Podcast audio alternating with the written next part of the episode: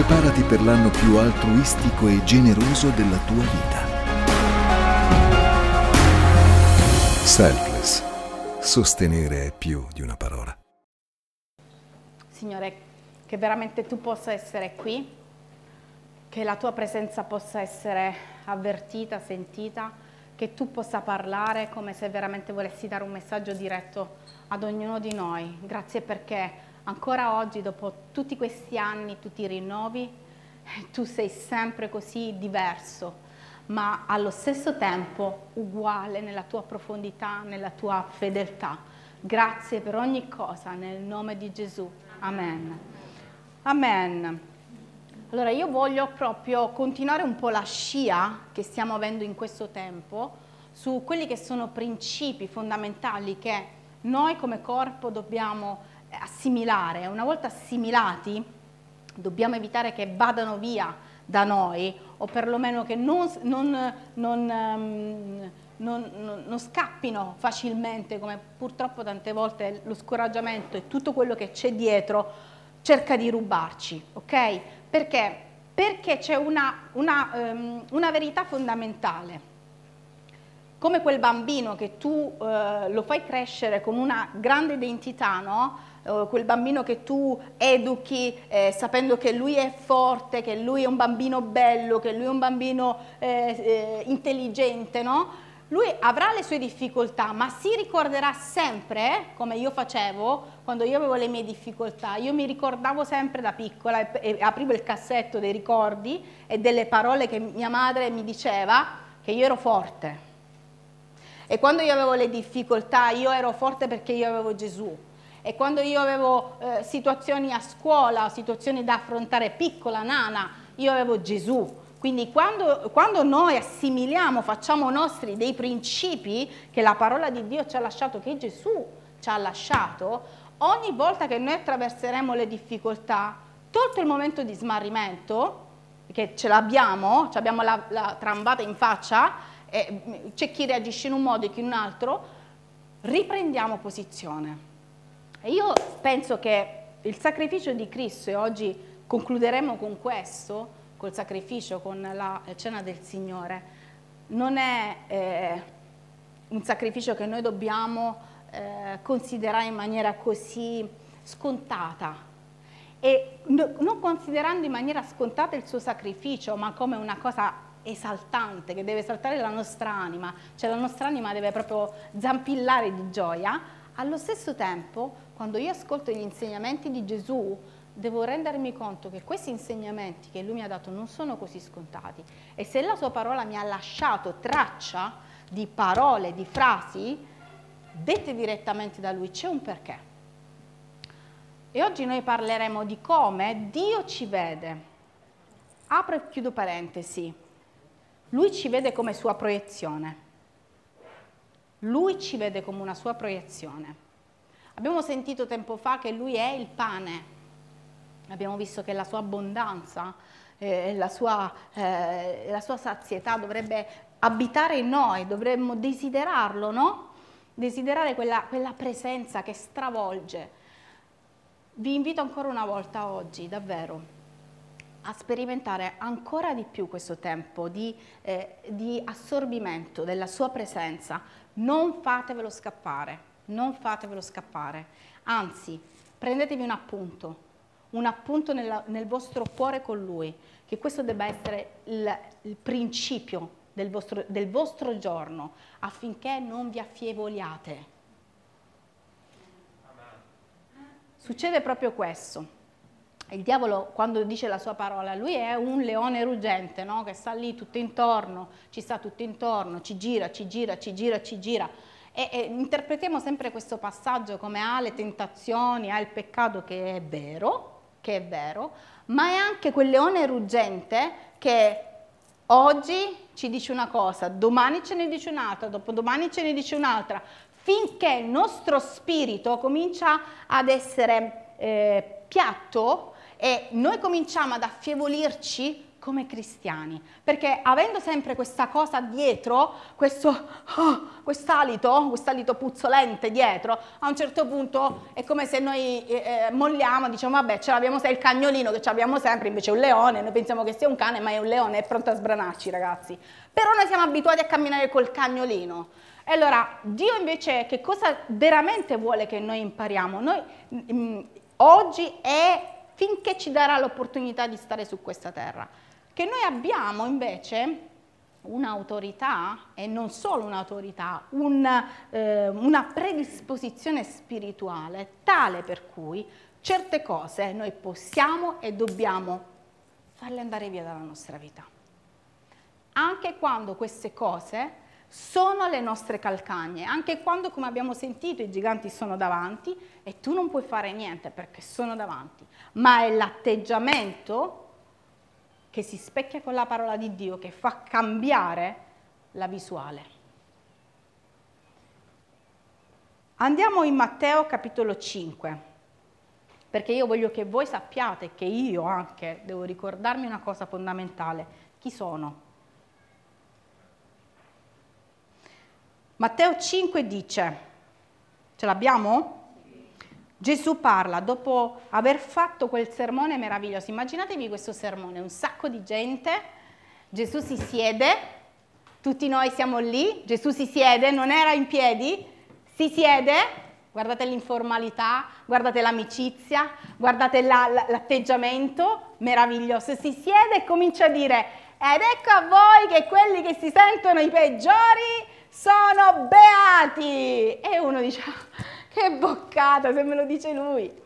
Meraviglioso, uno dei discorsi, il discorso più importante che lui ha fatto, andatevelo a leggere. E dopodiché li guarda a tutti e dice, voi siete il sale della terra, ma se il sale diventa insipido, con che lo si salerà? Non è più buono a nulla se non ad essere gettato via e calpestato dagli uomini. Voi siete la luce del mondo. Una città posta sopra un monte non può rimanere nascosta e non si accende una lampada per metterla sotto un recipiente, anzi la si mette sul candeliere ed essa fa luce a tutti quelli che sono in casa Così risplenda la vostra luce davanti agli uomini, affinché vedano le vostre buone opere glorificano il Padre vostro che è nei cieli. Gesù stava parlando e, e in, questo, in, questo, tempo aveva introdotto il concetto di, eh, di regno di Dio. E aveva annunciato a tutti che il regno di Dio era arrivato e che tante cose nel regno di Dio dovevano andare in una certa maniera e che la, la logica del regno di Dio era assolutamente eh, strana rispetto a quella che era la logica umana, no? Dice beati i poveri in spirito addirittura, beati cioè quelli che hanno uno spirito, si intende lo spirito, la, la parte spirituale, la parte spirituale eh, eh, più, uh, che, non, che non sentono chissà che cosa, ma sono beati davanti a Dio, beati coloro che cercano la giustizia, beati, beati, beati. E dà una serie di direttive su quelli che sono i cittadini del regno. E guardando i cittadini del regno, persone che non sanno neanche di esserlo, li chiama sale e luce. Gesù si definisce a un certo punto nella sua parola come la luce. Lui è la luce. In questo passaggio definisce noi luce, noi sale e noi luce. Molte volte abbiamo letto questo passaggio, ma io oggi voglio focalizzare sul significato spirituale del concetto di sale e del concetto di luce nella nostra vita. Perché Gesù parla di questo? Perché Gesù focalizza e oggi vuole focalizzare su ognuno di noi Qual è la nostra identità? Lui parla di due concetti che hanno a che fare con tutto il resto. Oggi parleremo di cucina e parleremo anche di astri. Noi siamo cittadini del regno, ma noi viviamo in un mondo. E oggi più che mai non so quanti possono tranquillamente eh, accordarsi con quello che sto dicendo, noi stiamo vedendo un, um, un accanimento spirituale sempre maggiore. Se guardate all'anno scorso, se guardate a due anni fa, se guardate a tre anni fa, non vi dico all'inizio della, della, Chiesa, di questa Chiesa, perché è questo lo, il mio eh, diciamo, termometro per comprendere a che livello siamo no, di combattimento spirituale, perché è questo. All'inizio della Chiesa era completamente diverso, quello che ci si aspettava fuori, anche la nostra visione, il nostro modo di vedere le cose. E penso che se ognuno di noi va a fare un passo indietro nella propria vita, quando è iniziato, vede che la visione che aveva era una visione molto più aperta rispetto adesso. Oggi, dopo due anni di pandemia, che ci ha costretto a stare dentro casa, la nostra visione è questa bambini, marito, cucina, camera da letto, bagno, soldi mangiare, oggi uscire un attimo, fare questo. Sono riusciti a chiudere? Cosa ti aspetti per il domani? Che non ce ne sia un'altra. E per dopodomani che non ce ne sia un'altra. E poi, e poi, e poi, dove è andata via? Dove è andata a finire la nostra visione spirituale? Dove è andata a finire la nostra visione umana per chi non è ancora un essere spirituale? Dove sono andati a finire i, i, i sogni? Dove sono andati a finire le, gli atteggiamenti, la, la visione di conquista? I digiuni, quelli tosti che tu dici io lo faccio e sentirò la voce di Dio che mi dirà veramente qual è la sua volontà. Oggi facciamo un digiuno per dire Signore scampaci per favore, che domani non sia mai, se lo facciamo. Dove è finito quel carattere spirituale? Dove è finita quella voglia veramente di prendere i giovani? Una volta si diceva quanti giovani, quanti giovani, oggi sono gli US, quanti giovani? C'è, c'è questo atteggiamento proprio di, di avidità spirituale, di desiderio spirituale. Non so chi sente la chiamata per gli anziani, io sento la, mia, la chiamata per le persone un po' più anziane Strano, io appena vedo un nonnino la prima cosa che devo fare è parlare di Gesù. Dove sono tutti i miei nonnini? Dov'è la mia visione di avere una, una, una casa di accoglienza? Dov'è la visione che era dentro di me che mi diceva sei forte perché hai Cristo in te, speranza di gloria, e questa terra, e questa città, e questa nazione, e questo mondo e non sono esagerata.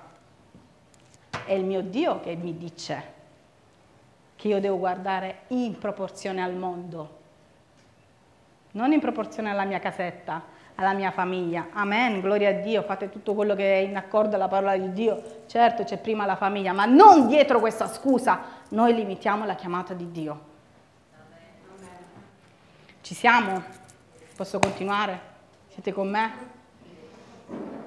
Perché sento questo? Sento questo perché c'è un'urgenza. Ah, e ve lo dico tranquillamente, per noi. Perché se noi non sappiamo chi siamo e qual è il nostro compito, noi con l'avanzare di queste tenebre, come c'è scritto nella sua parola, rischieremo di diventare tenebre. Con l'avanzare di quello che è tutto ciò che è normale intorno a noi, rischieremo di diventare sale insipido. Non l'ho detto io, l'ho detto il mio maestro, il nostro maestro. Perché ha messo enfasi su questo? Avete mai assaggiato un sale insipido? Zia Vittoria, c'è un sale insipido?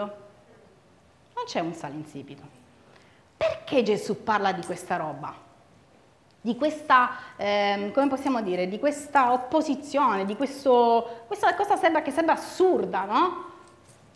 Allora, all'epoca questo termine di paragone era comprensibile alle persone di allora, perché c'era un sale che noi, eh, si definiva tale, ma non era sale, non era salato, proprio per questo, ed era un, eh, un sale insipido, era proprio così, era un materiale salino che non aveva sapore. E allora Gesù quando si rivolse ai suoi disse ragazzi, voi siete il sale. Quando il sale diventa insipido e quindi loro compressero subito che tipo di sale si riferiva, lo si usa per la terra, perché quel sale era un sale privo degli elementi fondamentali del sale che veniva sparso, si trovava in terra, un sale impuro che era, si confondeva con la terra, si confondeva con la ghiaia, si confondeva con la polvere e veniva usato per fare la, il, il, ehm, le strade. E quindi era un sale che serviva dove la gente camminava. Quindi Gesù quando parlava di questo parlava delle persone che stavano, io non voglio essere il sale sul quale camminano le persone, cioè i piedi, la sporcizia, la polvere, diventerò un giorno polvere perché poi questo sale si sbriciolava e diventava polvere. Quindi quando lui paragonò coloro che lo seguivano al sale, paragonò le persone a una cosa eccezionale e fu molto chiaro sulla destinazione che coloro che seguono Gesù hanno. Noi siamo sale. Il sale ha una proprietà e qua veramente entriamo in cucina. Ha la capacità, un piccolo, un granello di sale, di rendere saporito il cibo. La caratteristica del sale è influenzare, spiritualmente noi diremo influenzare il cibo attorno. Se io non metto il sale, le melanzane di che sanno? Di acqua. Se io non metto il sale nella pizza, che è buonissima, la pizza di che cosa mi sa? Se io non metto il sale nella minestra, oh, bleh, cioè cos'è? Il sale tu non lo mangi da solo, ma tu lo metti per condire per esaltare tutto quello che è attorno. Gesù ci definisce come degli influencer, mm? Delle persone che influenzano, delle persone che eh, condiscono, delle persone che, che danno, de- ci vede come delle persone che dove entrano, dove entrano, rendono tutto mm, appetibile, mm, bello, bello, bello, bello, bello, bello. Cosa sta facendo questo sale? La gente che quando ti mangia dice ancora, ancora, ancora acqua, acqua, acqua, acqua, acqua, acqua, acqua, acqua, perché ho bisogno di essere rinfrescato, era buono, ho bisogno di acqua, di acqua, di acqua, di acqua, di acqua. Noi siamo il sale. Ultimamente tutto quello che ci è successo e che e, ha portato alle nostre vite, che noi continuiamo a identificarci come sale, ma il diavolo sa bene che tipo di sale vuole farci diventare. Quanti stanno continuando a volersi distinguere? Costi quel che costi, io voglio essere sale nella mia vita costi quel che costi, sai cosa succede? Che il sale, te lo, te, ti, ti devo dire anche quest'altra chicca, ha a che fare con la comunità, ha a che fare con gli altri, perché il sale da solo non vale niente, quindi ha a che fare con gli ingredienti che non ti piacciono, ha a che fare con entrare proprio in territori eh, che non, non, non, a volte non, vorresti, con degli ingredienti che a volte non vorresti neanche incontrare, ma questo fa il sale. Il sale si mischia, per esaltare gli altri. Questi principi del regno sono talmente importanti per tutti noi perché possono sbloccare delle aree della nostra vita e noi cominceremo ad avere un atteggiamento nei confronti delle battaglie, delle situazioni, dei, anche delle lotte interne nostre, diversamente. Vi ho detto che ultimamente sono stata molto provata da Dio su alcuni ambiti del mio carattere. E ultimamente lui ha chiesto che io facessi delle cose affinché non fossi esaltata io, ma fossero esaltate le persone accanto a me, perché il sale potesse condire gli altri. Sapete qual è stata la riuscita? Vi dico una cosa stupidissima che sembra, però voglio che voi capiate, capiate con esempi.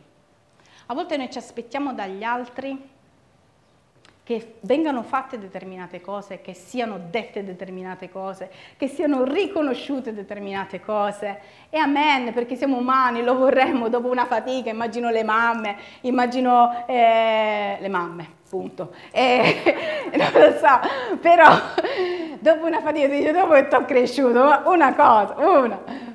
Ci sono tante cose che, che tu ti aspetti dagli altri. Però c'è quel momento, ecco vedete come si incastra tutta la parola di Dio e la volontà di Dio, c'è quel momento in cui tu sei da sola con Lui, da solo con Lui, dove tu fai, al, fai la lotta spirituale, dove vai a, a, a chiedere no, determinate cose e Lui ti ricorda chi sei.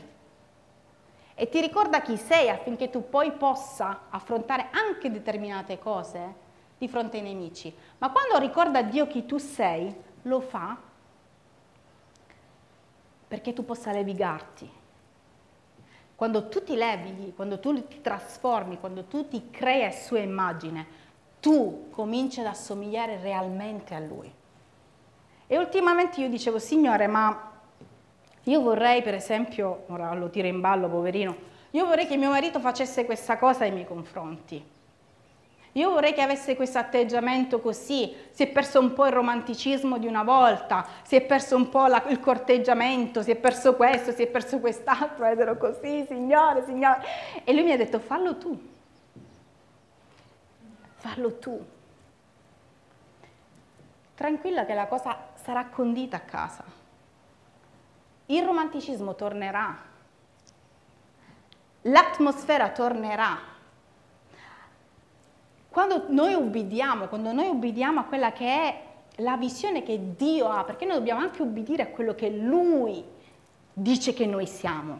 Noi siamo il sale e se noi perdiamo la salinità, se noi perdiamo la sapidità del sale perché ci imponiamo che non dobbiamo eh, fare una determinata cosa, noi saremo sale da terra.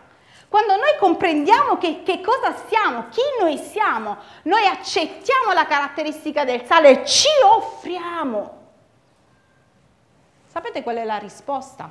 Come vi ho detto, che una volta che poi lui mescola, la pietanza è buona. E con una semplice cosa, con una semplice, una semplice, obbedienza, perché io so chi sono, io so chi sei tu, io so, noi sappiamo chi siamo insieme. Se noi obbediamo, se noi ci fidiamo realmente, quando Dio ci mescolerà insieme, noi saremo veramente una pietanza straordinaria. Questa pandemia ha messo le basi a una forma di egoismo mai vista. Anche noi stessi cerchiamo di vedere, tu dici la, la, scusa è la pandemia, no, sono i demoni che sono stati gettati durante la pandemia, non è la pandemia, sono i demoni che sono stati gettati. E se noi non comprendiamo questo, se io non comprendo che io sono sale, mi devo mischiare, mi devo umiliare, mi devo conformare, mi devo mischiare, mi devo mettere con gli altri al servizio veramente degli altri e devo essere una persona che insaporisce se io non comprendo questo che ha a che fare con l'abbassamento, io continuerò ad essere sale da terra. Ci sono delle proprietà spirituali che Gesù ci ha lasciato per questo tempo affinché ognuno di noi possa affrontare in maniera diversa queste tenebre che stanno arrivando sempre più fitte.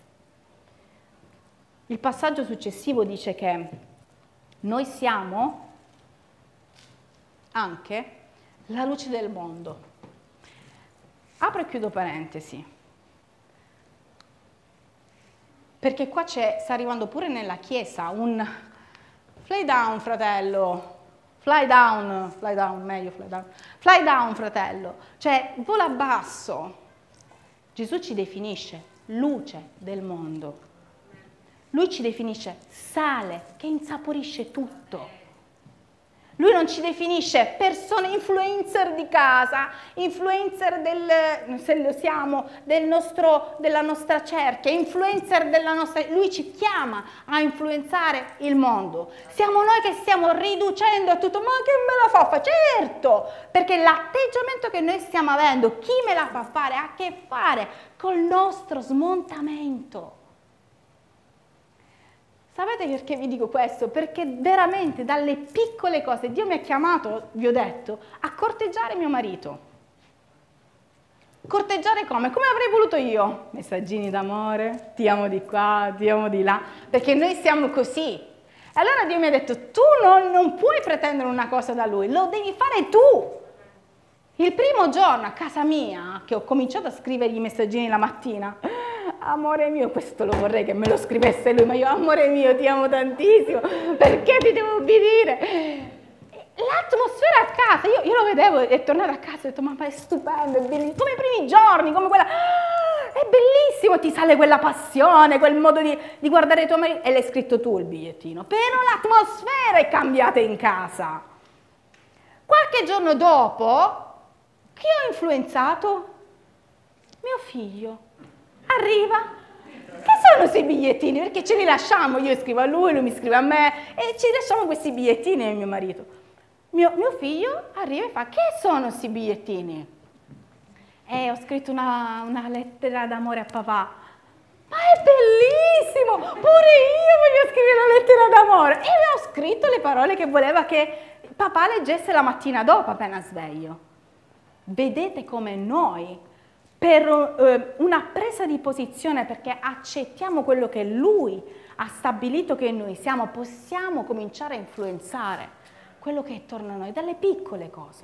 Non servono le grandi cose le faremo, ma si comincia dalle piccole, dalle piccole cose. Lui dice che noi siamo la luce del mondo.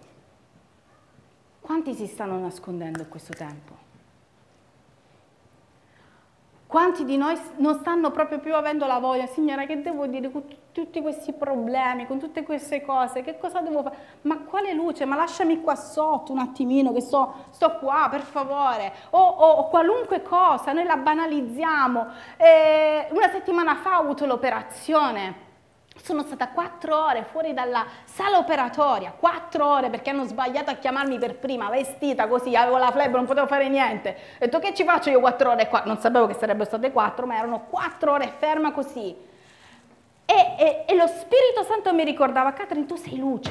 Facevo, Signore, ecco perché vi dico che questi principi devono calarci dentro.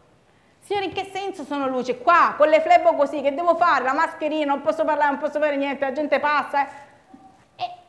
E lui mi ricordava, tu sei luce, non sei qua a caso. E allora ho detto, se io sono luce dentro questa sala operatoria, fammi fare qualcosa. E ho cominciato a intercedere.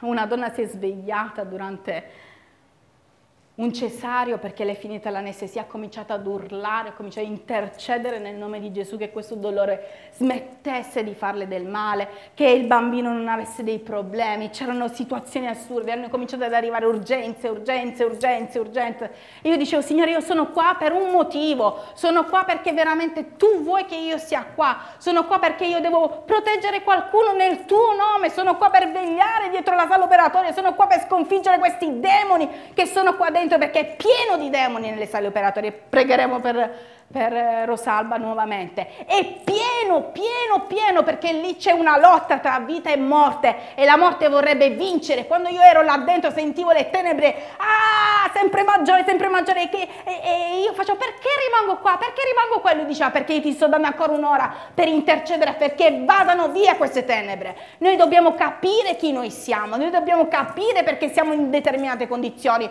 noi dobbiamo capire perché ci troviamo in determinati luoghi, noi dobbiamo comprendere chi chi noi siamo. E vi tralascio le cose che ho sentito e che ho visto. Però quello che è rimasto dentro di me è che ognuno di noi, figlio di Dio, nato di nuovo, nato di nuovo, nato di nuovo, gente nata di nuovo in spirito e in verità, non è sulla terra così. Non è sulla terra a fare un passaggio, a lottare, ho ragione io, ho ragione tu, sei più brutto tu, sei più bello tu, sei più simpatico, eh? mi hai salutato, non mi hai salutato, hai fatto questo, non me l'hai presentato, me l'hai presentato dopo due giorni. Eh, non siamo qua per delle scemenze, siamo qua per essere sale e luce. Siamo qua per essere posti su un monte affinché il mondo, parole di Gesù Cristo, il mondo sia illuminato.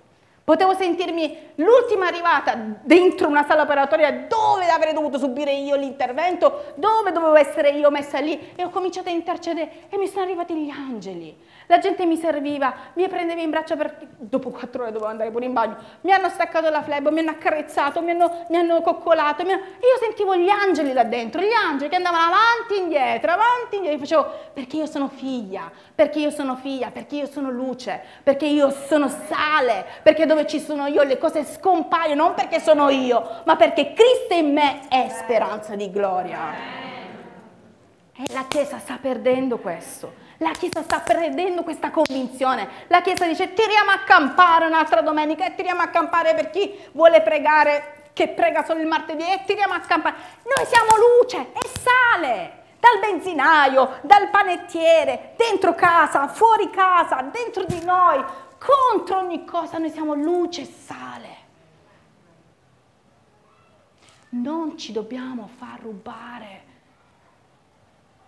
l'identità, la verità. No, ce la dobbiamo fare rubare. Arriveranno tempi dove la depressione sarà maggiore. Sapete perché? L'anticristo sta arrivando, è sulla terra, lo spirito dell'anticristo sì. Sapete perché non si può manifestare? Perché c'è lo Spirito Santo. Finché ci sarà lo Spirito Santo, lui non uscirà allo scoperto, non ha il coraggio. Appena la Chiesa sarà rapita, Appena la Chiesa sarà rapita, l'unica detenente, lo Spirito Santo, lui si manifesterà.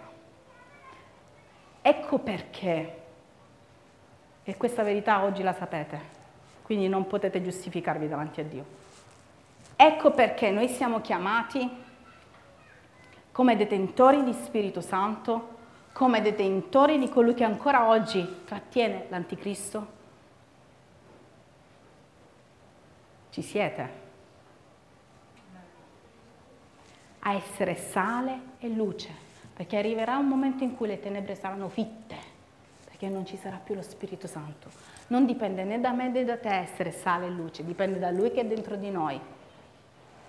Ecco perché noi abbiamo, dobbiamo scardinarci ogni cosa che vuole farci vedere così mediocri, così eh, miseri, così sale da terra, così con pochi sogni, così con poche visioni, così con pochi numeri, così con poca profondità, così con poca relazione con le persone. Noi siamo sale e luce e più sono fitte le tenebre, più la luce risplende. Amen. Andiamo a leggere e chiudo con questo passo.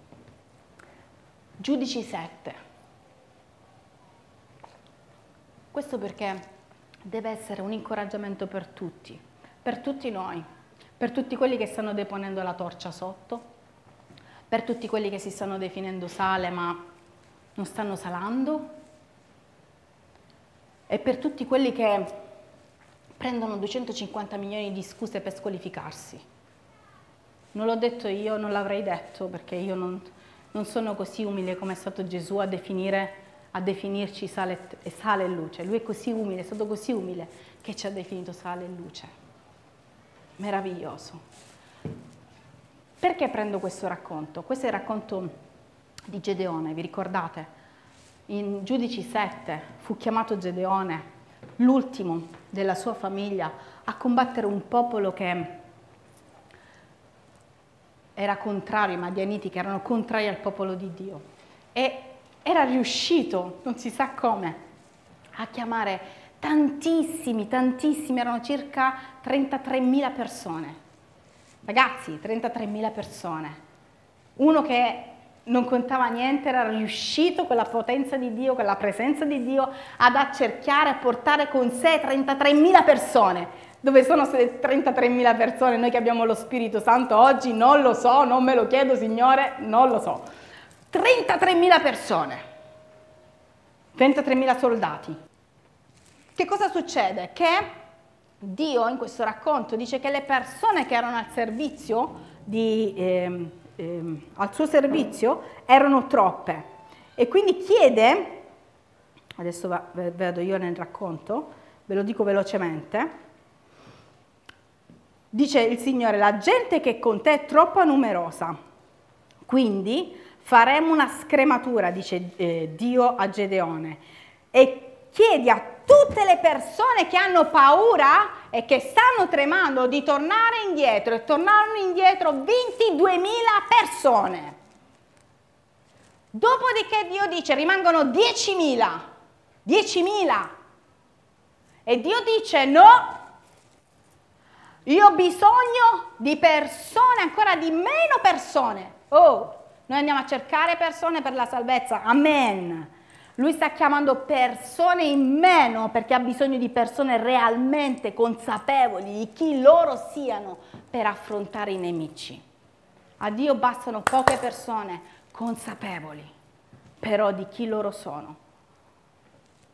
Rimangono questi 10.000 e Dio dice siete ancora troppi, facciamo così, andate, falli, falli andare a bere al fiume.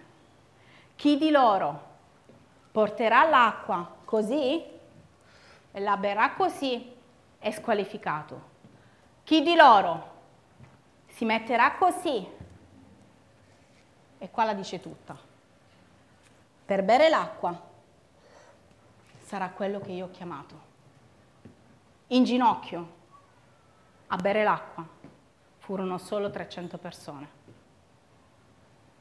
300 persone soltanto riuscirono a piegarsi 300 persone soltanto riuscirono a piegarsi. E Dio disse, va bene così.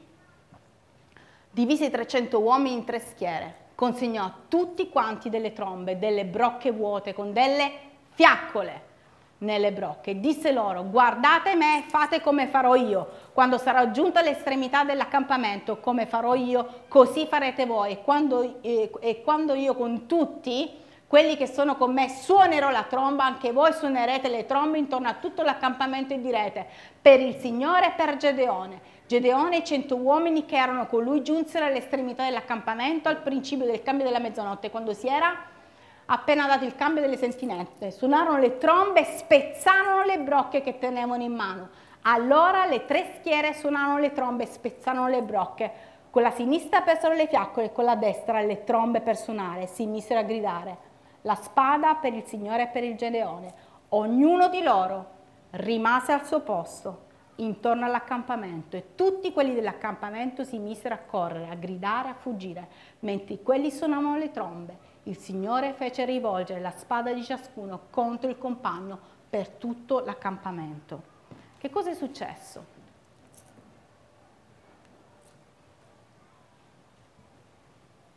Che mentre il progetto di Gedeone era quello di assalire al solito l'accampamento dei nemici attraverso spade, attraverso guerre, attraverso quello che era solito. Dio disse, no, io ho bisogno soltanto di un suono e di una luce.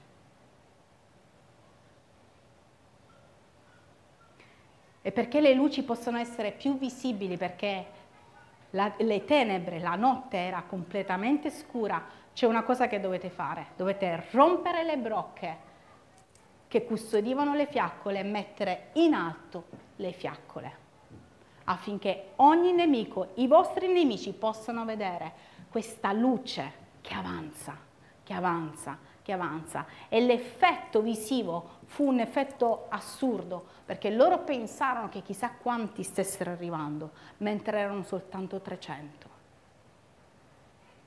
La caratteristica della luce immersa nelle tenebre è che non la puoi offuscare. La caratteristica della luce immersa nelle tenebre è che tu la vedi. La caratteristica della luce immersa nelle tenebre è che tu risplendi. Ci sono dei combattimenti che Dio ci chiamerà a fare, che se noi non sappiamo chi siamo, se noi non sappiamo il valore che noi abbiamo, se noi non sappiamo qual è la nostra condizione, quando noi entreremo nelle tenebre, piuttosto che alzare la fiacca, rompere le brocche, quindi prostrarci di, ancora di più davanti a Dio, noi prenderemo le nostre cose, le ficcheremo sotto e avremo paura e non sconfiggeremo niente. Per tutta la vita sentiremo le persone dire, però io ho sempre questa cosa, però io vivo sempre questo combattimento, però mi porto sempre questa situazione, però, però, però, dov'è la tua brocca? Dov'è la tua luce?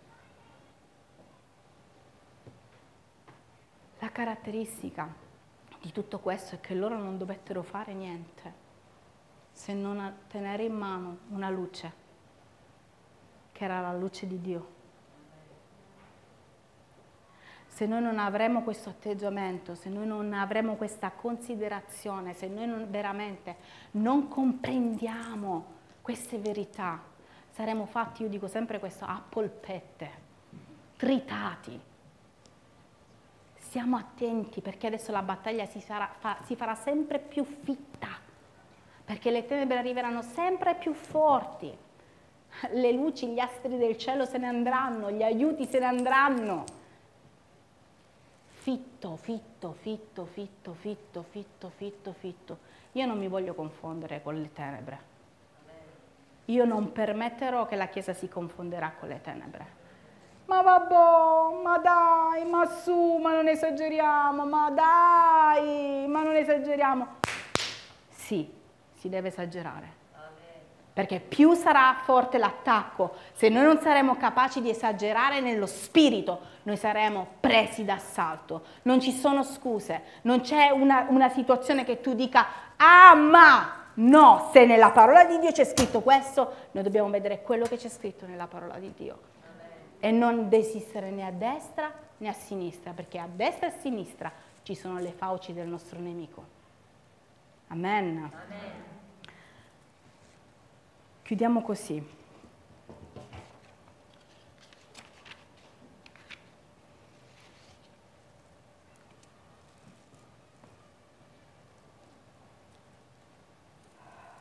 Alleluia. Dice in Giovanni capitolo 8 versetto 12. Io sono la luce del mondo. Chi mi segue non camminerà nelle tenebre, ma avrà la luce della vita. Noi viviamo di luce riflessa, noi abbiamo lo Spirito Santo, amen, dentro di noi. Noi viviamo della sua luce, non è luce nostra, è luce sua, che riflette dentro di noi, che abita dentro di noi. E noi abbiamo questo privilegio che nessuno deve permettersi di strapparci di dosso, Nessuna, nessuna situazione, nessuna avversità, nessuna circostanza, nessun momento, nessun mese, nessun tempo deve toglierci da dosso quella che è l'identità dei figli di Dio.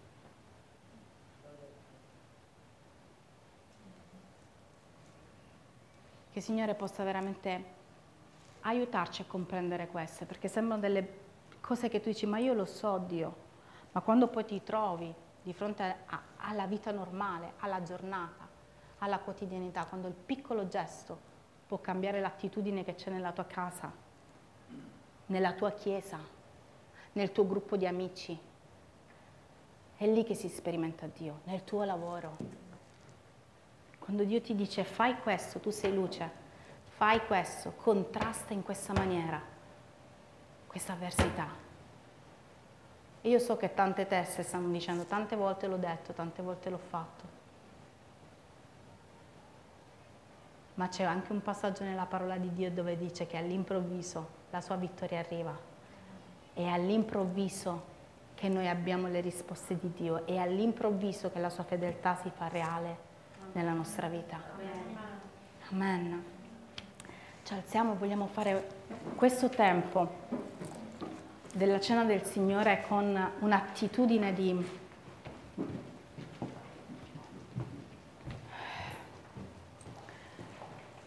visualizzazione della nostra vita.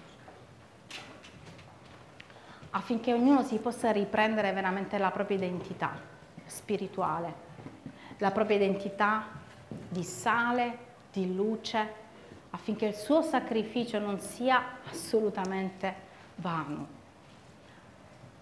Dio ha stabilito per noi una vita esuberante e sta chiedendo ad ognuno di noi non solo di continuare a credere, ma di vivere una vita esuberante spiritualmente. Anche qualora i combattimenti fossero tanti, anche qualora i combattimenti fossero sempre gli stessi, anche qualora i combattimenti fossero ridondanti nella nostra vita. Dio ci chiama a vivere una vita in abbondanza e la sua abbondanza è un'abbondanza spirituale. Vi chiedo di prendere questo tempo della Santa Cena, della Cena del Signore, chiedendo proprio allo Spirito Santo di mettere ordine nelle, nelle nostre idee, nelle nostre, nella nostra visione, nel nostro essere. E che il sacrificio di Cristo ancora una volta nella nostra vita possa essere visto come segno di vittoria, come quella vittoria che ci aiuta a sconfiggere di giorno in giorno l'avanzamento delle tenebre. C'è una, pro, una, pre, una promessa nella sua parola che dice che lui ha vinto e che è pronto a tornare. Maranatà, Signore torna, per riprendere la sua Chiesa. E c'è anche un'altra promessa che dice che una volta che ci prenderà con lui, ci sarà questo matrimonio nei cieli, no? Dove io e te parteciperemo. E io stamattina voglio chiederti proprio questo. Immagina questo matrimonio con Dio, con Cristo, con lo Spirito Santo nei cieli. E immaginati vestito, vestita nel modo più bello perché lo incontrerai là nei luoghi celesti con un corpo rinnovato, risplendente come risplende Lui. E comincia a pensare, Signore, io già da adesso voglio risplendere nella tua luce, voglio essere veramente quella sposa che è pronta ad aspettare lo sposo, quel sale che è pronto a insaporire qualunque sia la circostanza, io voglio essere chi tu hai detto che io sono. La Chiesa sta perdendo l'identità, sta perdendo l'identità e noi non lo dobbiamo permettere. La Chiesa è sale e luce del mondo, è sale e luce del mondo. E se te ne stanno facendo tante, tu sei sale e luce.